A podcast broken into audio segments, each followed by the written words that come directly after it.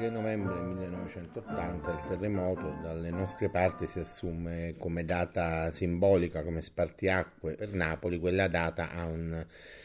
un senso importante. Era la data in cui doveva inaugurarsi il Teatro Nuovo, che poi sarebbe stato uno spazio fondamentale per, per lo sviluppo di un certo tipo di, di creatività e di espressione. Il Teatro Nuovo è, è, un luogo storico, è il luogo dove ha lavorato, dove credo abbia debuttato Natale in casa Cupiello, Edoardo ha fatto moltissime cose, ci lavorava Totò e prima ancora nel Settecento, poi nel corso degli anni aveva subito una serie di trasformazioni, di smembramenti ed era diventato un cinema, un cinema che faceva programmazione per qualche tempo si direbbe oggi d'essè, allora si parlava di cineclub, poi diventò anche un cinema a luci rosse e due in, uh, teatranti, due imprenditori del teatro napoletano, il Gino di Napoli e Angelo Montella, lo rilevarono per farne un centro di, di, programmazione di un teatro diverso e alternativo a Napoli. E proprio quella sera doveva essere inaugurato e proprio quella sera ci fu la scossa del terremoto.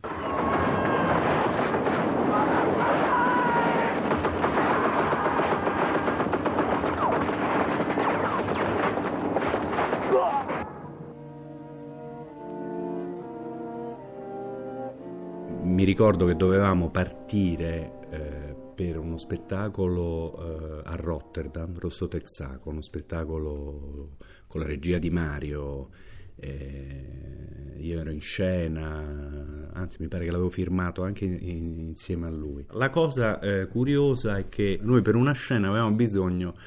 della pistola della, della, pompa di benzina, proprio nella zona euro, appunto c'erano due o tre pompe di benzina della Texaco e io e Mario facemmo un blitz uh, notturno, io mi armai di un seghetto e tagliai notte tempo la pompa e via, siamo scappati ma proprio veramente come dei ladri immaginandoci questo poveraccio che la mattina dopo arrivava la pompa di benzina con la cosa tagliata, poi perché? Cioè, non e invece fu diciamo, un, un elemento scenografico fondamentale. Insomma.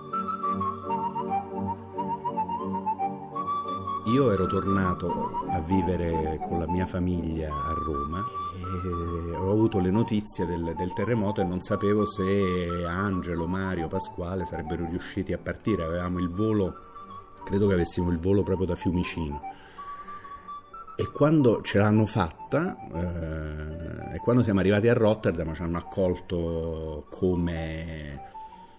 come se fosse arrivato proprio, come se avessimo attraversato deserti di, di devastazione. Insomma, anzi, abbiamo dovuto anche.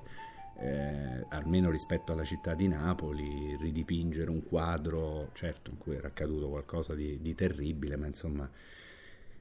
tutto sommato non era così mm, drammatico come veniva, come veniva dipinto.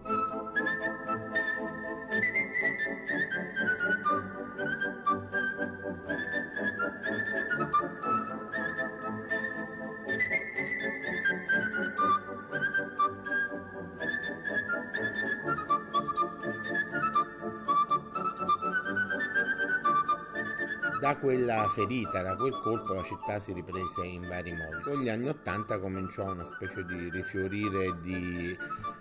fiorire e rifiorire di esperienze nel campo del teatro, della musica,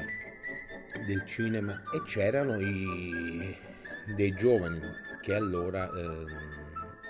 usavano come forma di, di, lavoro quello di mettersi insieme e di creare dei gruppi. È quello che abbiamo fatto anche noi appunto alla fine degli anni 70 noi parlo del nucleo che ha dato origine a Falso Movimento con me, Mario Martone, Pasquale Mari, poi Andrea Renzi eravamo ragazzi di, di liceo e frequentavamo un uh, teatro cantina che si, chiama, si chiamava e si chiama tuttora Spazio Libero al Parco Margherita e sentivamo di, di esperienze, di correnti. Allora c'era um, questa interesse e necessità di rifarsi a, dei, non parlo di maestri perché il rapporto non era quello, però di riferimenti, quindi arrivavano le, l'eco di, di, esperienze che si facevano anche negli Stati Uniti, in Europa e anche in Italia. Quindi noi ragazzi cominciammo a formare un gruppo e con quello realizzammo i nostri primi spettacoli a spazio libero.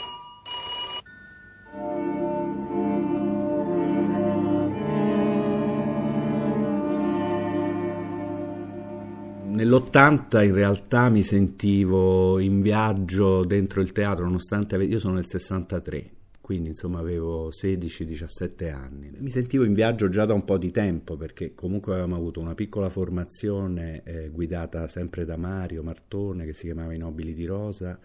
e avevamo cominciato nel 77 a Spazio Libero la cantina il teatro off di Napoli diretto da, da Lucariello, insomma uno spazio che in quel momento per noi era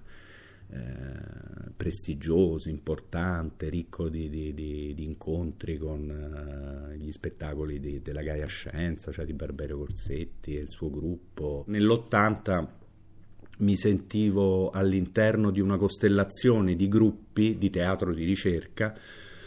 eh, che svolgeva un'attività. Insomma, io quando ne parlo adesso dico, era, avevo degli amici che avevano eh, dei gruppi rock e io avevo il gruppo teatrale, insomma, non, non, um, quindi me lo vivevo con una passione um, assoluta. Life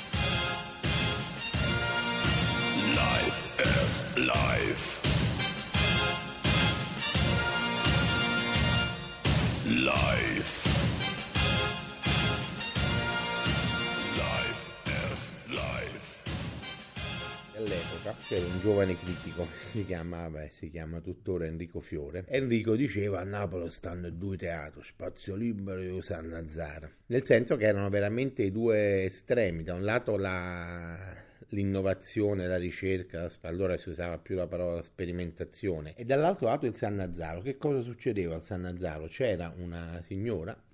un'attrice e eh, anche impresa, capocomica, è la parola giusta, che aveva un eh, repertorio che si rifaceva alla, alla, tradizione classica, ma in realtà le commedie che metteva in scena il San Nazzaro, a parte dei Viviani, che con grande merito di farlo riscoprire in quegli anni, ma erano gli anni della, di quella riscoperta anche attraverso Patroni Griffi, però soprattutto faceva delle commedie che erano di Gaetano Di Maio,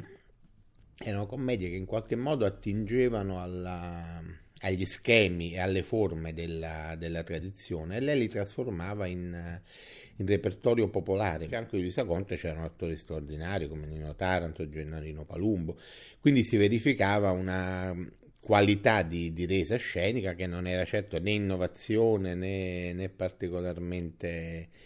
creativo, che però diventava fenomeno. Da un lato c'era il San Nazzaro e dall'altro c'era Spazio Libero.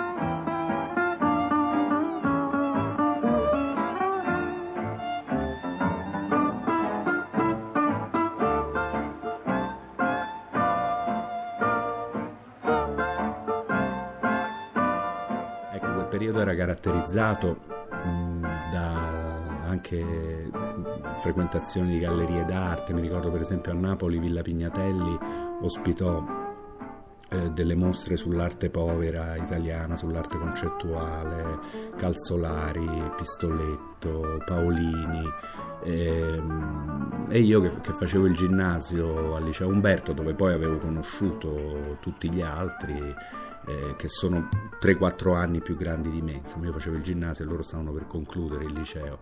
E scappavo dall'Umberto, andavo a vedere queste mostre, andavo a sentire la musica, sempre a Villa Pignatelli, c'erano le, sera, le prove aperte per i ragazzi e poi la sera c'era musica d'insieme. E, um, iniziai a frequentare la galleria di Lucio Amelio, un contatto che, con, con, con la galleria di Lucio che fu, fu fondamentale.